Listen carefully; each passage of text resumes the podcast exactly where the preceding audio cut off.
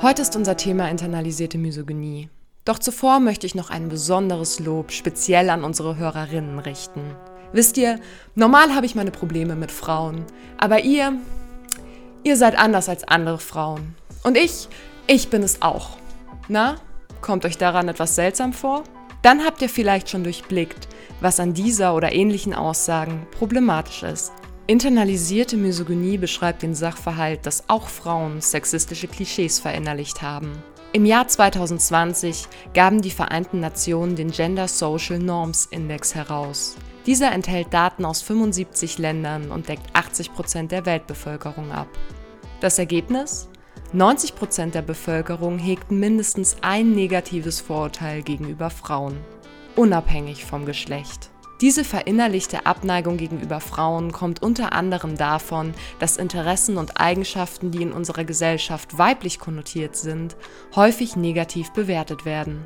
Ja, ja, denn wir alle kennen das. Frauen mit ihren Fingernägeln und ihrem Lipgloss und dann sitzen sie beim Brunch mit ihren Mädels und reden noch über viel mehr Lipgloss und bei denen gibt es immer Drama und Streit.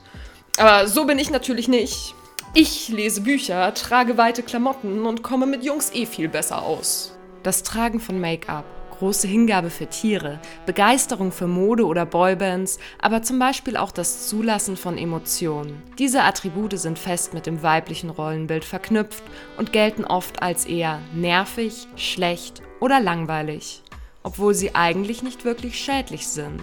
Bezeichnungen, die für männlich kodiertes Verhalten wie Leidenschaft für bestimmte Sportler oder Interesse an Autos selten bis gar nicht fallen. Einen großen Einfluss darauf hat unter anderem die mediale Darstellung von Frauenfiguren.